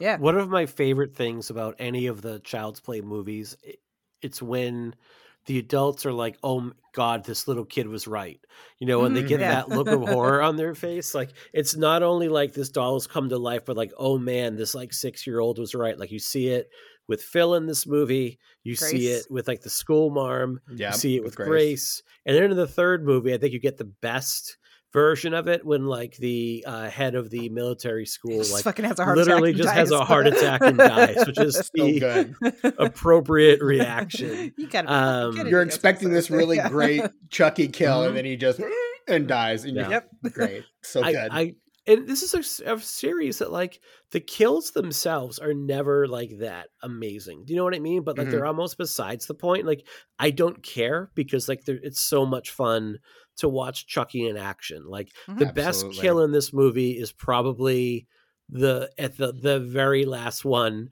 where you get like the eyeballs through oh the yeah. dude's head and you just get that ridiculous cartoon look. Uh-huh. Um, Mhm. like I still I'm trying to figure out the logistics of death by ruler smacks. Um, I know. I don't. Is let just your like- mind wander, Mike. I'm sure you'll get there. You know, That's another thing you have to think about, Chucky. Like, And we're what back. is the- what is the ratio of like human strength to doll body? You know, like I always, I'm not really Something sure I've how that always works. wondered, I've never figured and out how I that don't works. ever want an answer. Yeah, I never want an Yeah. answer to that question. I just want to that let that be one of the things I need to suspend my disbelief for every time. Yep. I think it's one of those things. It's the old, the, the age old question, like how many kindergartners could you beat up if you had to like beat up a gym full of kindergartners? Mhm. Um, like it's because at a certain point you would just get overwhelmed. Um, Right. you know, because you know, and they can be. I really. I was gonna say this believe Child's Play Two is more mean spirited, and honestly, so is Mike in this episode. Wow. Look, it's been a week. Well, has don't worry. been- Michael will really like three because we definitely start killing some kids. That's so. true. yeah, it's, it's been a Finally, week, it's the folks. kids get to die. Finally, Finally, finally, kids die. That'll be the tagline of the show. Um, Kids die. and, and the next variant, and like the next variant we have. Um, so, oh god, I just lost track of thought. Um, just thinking about those sweet, sweet kid deaths. Um, all right, I know. Last I want to say is like, so number one, like this this foster care system. I do question, like, if you can randomly call up and say, "Yeah, I'm so and so's Right. uncle. Where are they at?" Like, Right. that's not good. You should No. not be in charge of children. just Um, give out a child's address like that. No. no, a That's bad, awful. very, very bad call. Um, I want to say too. I think that the basement scene in this movie where Phil Mhm. dies, but everything leading up is genuinely creepy. Mm, agreed. In the movie, it's where the movie takes a pretty hard right turn. Like I did not expect the foster parents to be killed so kind of really unceremoniously Yeah. like at the midpoint of the movie but i think it does Mhm. such a good job of like showing like basements are scary to children like they are creepy as Mhm. fuck Props and i to think Andy. one of the things yeah We're going after him in the first place like this. oh yeah Mm-hmm. but props to Lafia for showing like the perspective from like andy Yeah. and making you in his shoes and feeling creeped out Mm-hmm. Yeah. Yeah. I, I and I honestly I think it's probably one of the creepier moments in the movie, maybe one of the creepier moments in Mhm. the franchise is just Andy and Chucky, like the little cat and mouse thing that they have going on in that basement. Mhm. It's it's Yeah. really effective and really well done. Yeah I, I think it's like the timing of it too, because Mm. like up to this point, it's like, oh yeah, you know, it's Child's Play too. We're having fun. Like this is fun, right? And then like boom, you like kind of get this Mhm. thing that like reminds you, like, oh no, like there's still stuff to be like scared of in Mhm. this movie. You know? You know what I like about what both Andy and Kyle do in their respective um like going after him scenes is that Mhm. they don't go for like the obvious weapon. like they they just grab a knife out of the the Mhm. knife block or whatever. He gets like the electric bread knife and Kyle has to go or whatever that yeah and kyle has to go into the tackle box in the closet and get out this really super cool knife that's got Mhm. that's the sheath on it or whatever i always wondered Yeah. about that like why did you go to all that trouble just to get a knife like aren't there just ones sitting there in the in the kitchen Not ones that look that cool though, Michele. And that's exactly that's what i'm saying like she one of the cool Why ones. kill someone the when you can kill someone with style? She deserves the cool one definitely Excellent. Um, the other thing about the foster care scene is that when I thought about rewatching it, it's like there are a lot of witnesses that saw Kyle show up and Andy not leave. Mhm. Um, so like they are at the end of this movie when they walk out, and we'll kind of skip back to it, when they walk out of the factory and they're like, "Where is home?" Like I don't know. It's like these two are now on the lam. Like they are Bill That's. Bixby in the Incredible Hulk. You know that music is gonna sad piano is gonna follow them everywhere because like there are like forty cute orphans that are like. She is They it. saw- She's the one. Emily Kyle, yeah. Valentine. They she know killed Kyle. grace You know, damn it Yes. That's right. Yeah. Yeah. And if they looked behind, they would see like she had a knife. You know, what I mean, like she had a knife off. One kid looked behind. Um, so yeah, man, these kids are, and, and the cop also would have like pulled her over. There's probably a record. Like she's fucked at the end of this movie. hmm that's true Yeah. they All don't right, really deal last with thing. that though so They really don't. It's you know, Yeah. it- yeah, it's that's fine realism in horror movies. Will we ever get it? Damn it. Don't ever want Anyway, it.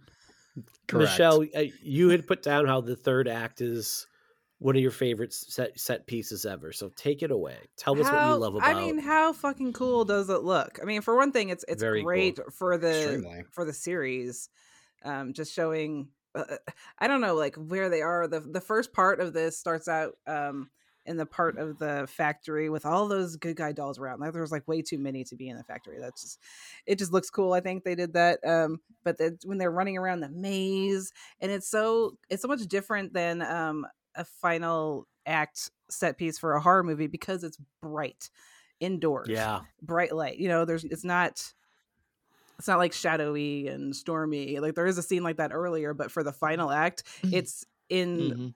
Not broad daylight but in bright light in this factory and it's so cool and there's like all these different uh, all this equipment that can kill you you know and all these different little places they can go and they just really make excellent use of everything in that factory. I love it The Yeah, pure like- body horror of just the thing that fuses the limbs all over Yeah. the dolls, Mhm. like the the fact why that is he, there an like, option for it to be reversed and do that that's a horrifying ripping his arm off and then shoving the knife into the bloody Yes. stump. Like I've been watching a lot of Cronenberg lately because I'm trying to do a Cronenberg rewatch, and I would Mhm. I would put the last act of Child's Play 2 up against maybe half of the stuff I've seen in Cronenberg thus far. Mhm. Like I'm sure it's it's a good body horror. you- yeah. it's pretty gnarly, that, yeah. there's like real expression and Mhm. emotion on the doll's face when he's about to do that. He's like, "Oh fuck, this is gonna hurt," you know. So Mhm. it's- Mhm. that's really well done. I love And that. he's just like I hate kids. Like after he has Yeah. to do it. Yeah. Yep. channeling his my inner Mike Yep. Snoonian in that Inner moment. Mike, yes. And by this at this Um, point in the movie, Chucky is not about um getting Andy's soul anymore. Like he's realized at the beginning of this scene that it's too late and that he's trapped in the body. So now he's just Mhm. fucking pissed off for the rest of Yeah. the movie and trying to kill them. It's revenge. Yeah. It's just pure revenge and pure anger for this little Yeah. guy for the rest of the movie. I mean, Devaughn, I what just are your re- thoughts? Yeah, I, I just really like that, you know, they use the the space so well. Like, I mean, we get Mhm. like, you know, it's a callback from the opening, you know, credits too. Like the opening credits weren't for, you know, no reason. They like do that to like kind of already give you an idea of like what's to come and like, you know, a lot of other movies like set in a finale like this with with a factory it'd be in like an empty warehouse, you know. It's like no, this is like with fully functioning machines. We have multiple things Mhm. multiple stages. It's like kind of like this like high stakes, uh, dangerous obstacle course, and they literally just use every single inch of this like Yep. factory. And then like the primary colors just like blasted and being surrounded by Chucky and everything. Mhm. It's just it, it it works on so many levels. really does. It's so good. Yeah. I just like little. It seems to be like little nods to other horror movies. Like when you see, there is something disturbing about seeing the stacks of good guy dolls lined up in a little maze, and it just like Mhm. it's kind of like the hedge maze from The Shining, with the two of Mhm. them Mhm. kind of running through it. And then when Chucky emerges from the uh, assembly machine and he's all melty and parts are sticking out, I mean, I see that and I'm like, this is John Carpenter's The Thing. Mm. And Oh, it makes me want to see that movie like reassembled using dolls. Um, Mhm. so just little, you know, what might be subtle nods or not even, you know, homage, you know, homages, but just in the back of your mind, you're like, what would look cool? Um, that Mhm. like make me think of other horror movies right away. Um, I really love that part of it right there. And to me, like when Chucky's head starts to expand after getting the air hose shoved in it, he looks Yeah. like a garbage pail kid. It's, does. it's straight out of Looney Tunes. It's that is like an Elmer Yeah. Fudd Porky Pig ending kind of a thing. It's so good. Oh yeah, Mhm. it's I like it. I like in this one too that like Andy actually gets to like finish Chucky off this time. You Mhm. know, in the first one it's um cop Mc, detective. McMahon, and Copperton um, Mick, Mick Lawman. yeah, and um, but in this one it's like you know first Kyle like kind of saves Andy for a minute. We get like the first fake out, and like we get like you know three different fake outs of like is Mhm. Chucky actually done or not. But like you know for this one finally you know Andy gets to be the one that like you know pulls the Mhm. the melty on him and like you know and like finishes them off for good and gets to save Kyle too. Yeah. So it's like Andy gets that redemptive moment like for himself too after like Mhm. everything he's just went through. Which Yeah. is really nice. I agree. Right. And Chucky's like, Andy, I was just fooling around and and, and Kyle just flips him the bird like it's wonderful. It's great. I will say that that maze of good guy dolls feels like an OSHA violation to me. I don't know how or Mhm. why, Oh, but yeah. it just right? that that doesn't feel safe. How could you even get a pellet Agreed. jack around in there? I mean, come on, that doesn't work. out. Exactly, exactly my point. Exactly. Again, it's the 80s. Safety violations. Build in dead know- ends throughout. You know, there's not a straight line through. There's no order to the thing. right? I Makes no was. I was just happy to see, you know, high, you know, high quality dolls, high quality toys, handcrafted, built here in America with American jobs, you know. you know, like if this movie were to fast forward this movie to 2022, like the last act would have to take place in like China. You know, they would have to somehow like you know, we have to do this in the factory. All right, they somehow get stuck on a freighter boat. And uh, they wake up in the good guy factory in China, and that's where the dolls are made. Well, that's where You the know. that's where the Yeah, remake the- the begins, remake, right? yeah. With the with That's the true. Yeah. Mhm. It's true. So, you know, just it's just good to see the American ingenuity put to good use. There you go. Fair enough. So, oh yes. my God, do we have anything else, folks? Um, on that, do we really do, do we end on that act of patriotism, or what else are we missing? What else do we want to talk about? I, I did want to talk a little bit about the Miss Kettlewell death scene, just because I think it's it's that thing I think that has been done to death in like Mhm. the later '90s of the delayed jump scare, Mhm. where is this it? No. Is this it? No. Is this no?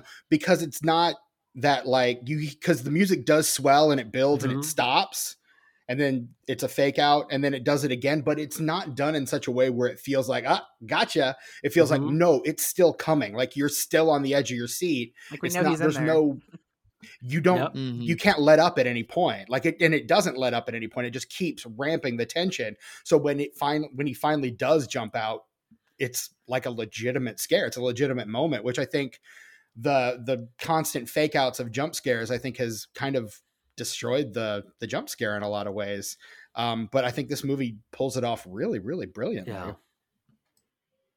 and the fact that there's a, a Yep. weapon that he can actually use in there, just like a little pump that you use to put air in uh, balls and stuff. That's pretty.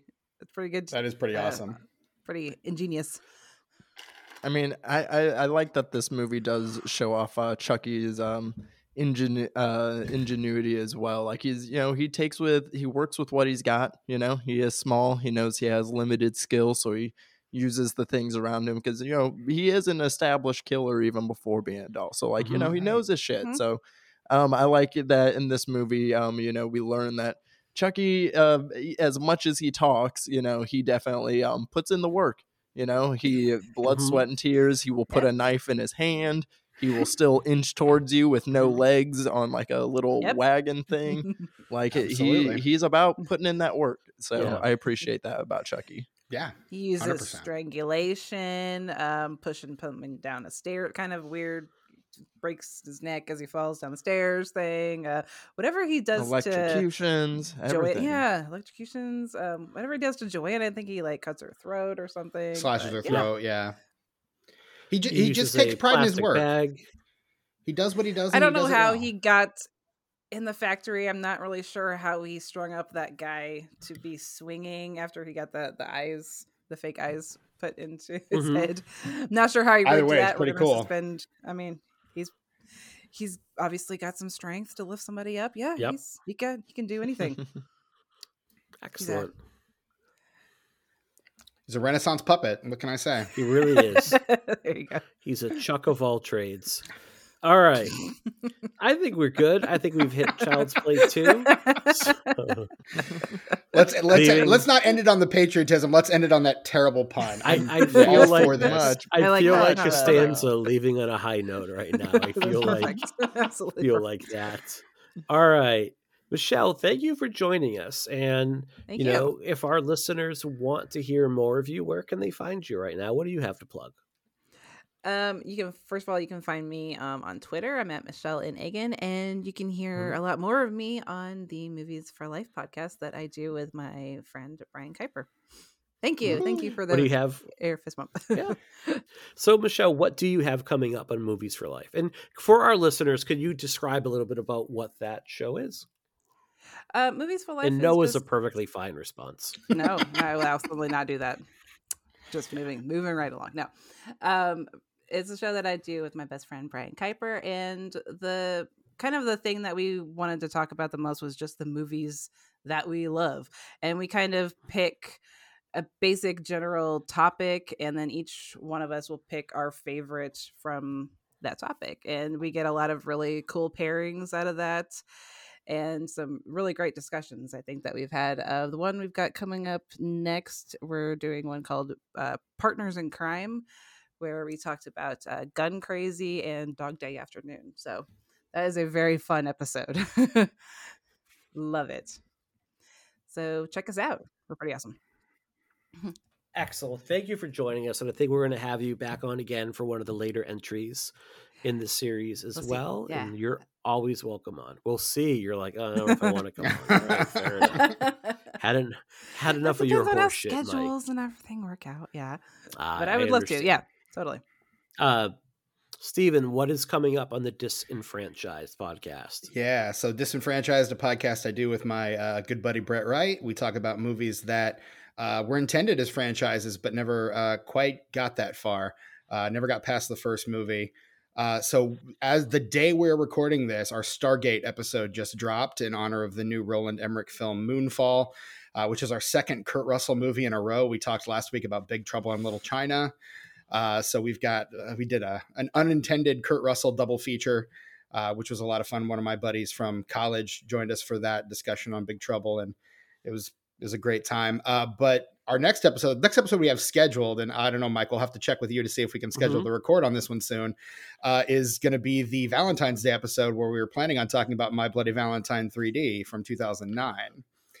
Uh, and Give me the date you need me on, and uh, I'm ready. I can just rewatch it and love it. Well, let's talk about it after we wrap today because we definitely we definitely need you back on, man. yeah. yeah. We talked about the original with you last Valentine's. We talked about the 2009 Friday the 13th remake last year. Uh, and so we're we're ready to do another 2009 Mass Killer remake for with you. There we So, go. Happy to do it. Devaughn, what is going on with the Bloody Blunts Cinema Club, and what are we look? Can we look forward to? Yeah, the uh, Bloody Blunts Cinema Club. Um, we alternate back and forth. One month we'll kind of go through a specific subgenre, and then one month we'll kind of go through a franchise. So we just uh, wrapped up the Scream franchise, including the new one, which was a lot of fun. And uh, now for February, we are doing uh, Black Horror Cinema. So um, films either led and or directed by Black artists. So um, we have some uh, fun episodes and guests coming up for that. So you can find us at Bloody Blunts Pod on Twitter and Instagram. And uh, you can find me at underscore daddy disco on Twitter and Instagram. I also make music and direct music videos sometimes. Excellent. Awesome. Excellent. Well, nice. folks, as you know, you can find me at Mike underscore Snoonian. And you can find my other podcast, Psychoanalysis, a horror therapy podcast, wherever you get your podcasts shows from. Uh, February this month, we're doing dementia. So we're doing the um, Taking of Deborah Logan, with that episode is up. And our follow up episode will be on the 2020 movie Relic, where we look at you know uh, dementia and what it does to both persons who suffer from it as well as the caregivers that uh, have to take care of their family members and the effects it has on them. Uh, and we have some really fun comfort horror movies lined up, including we just uh, recorded with Katie Rife of the AV Club. Um, the Texas Chainsaw Massacre is one of our Nice. comfort horror episodes, and that's a movie that you know I oh god, I fucking love that movie so much. So um, that was a really fun one to record. Um, so find us everywhere you get your shows. For this show, please visit our new website, podandthependulum.com. Make sure that you rate, review, and subscribe to us wherever you get your podcasts. Uh, leaving a five star review and even just a few sentences about what you like about the show uh, helps us find new listeners uh, and you know kind of helps us know that we're on the right track as well. It's nice to see those reviews come in and, and hear back. You can also find us over on twitter at pod and pendulum. Uh, i love interacting with our listeners and appreciate any and all positive feedback. Uh, we thank you so much for listening. We hope you're digging our deep dives into the Child Play franchise. We will be back soon with Child's Play 3, and then we will do what I promise you will be the horniest episode of this show ever. I don't know if I'll be able to form a coherent sentence during when we do Bride of Chucky. So you have that to Jennifer forward Tilly to. around, yes. Yeah, it's very understandable. Oh yes. All right, everyone. Have a great week. Take care. Be safe. Thank you once again for listening.